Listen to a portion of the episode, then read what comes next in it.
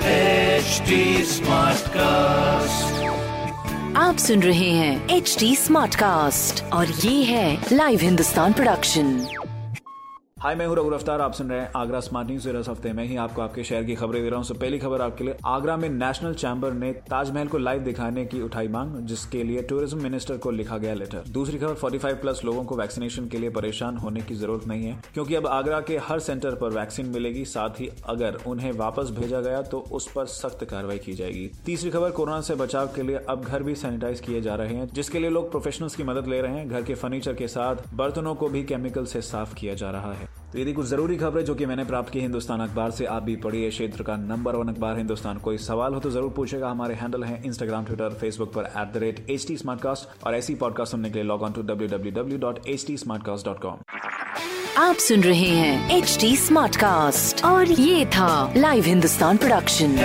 HD Smartcast.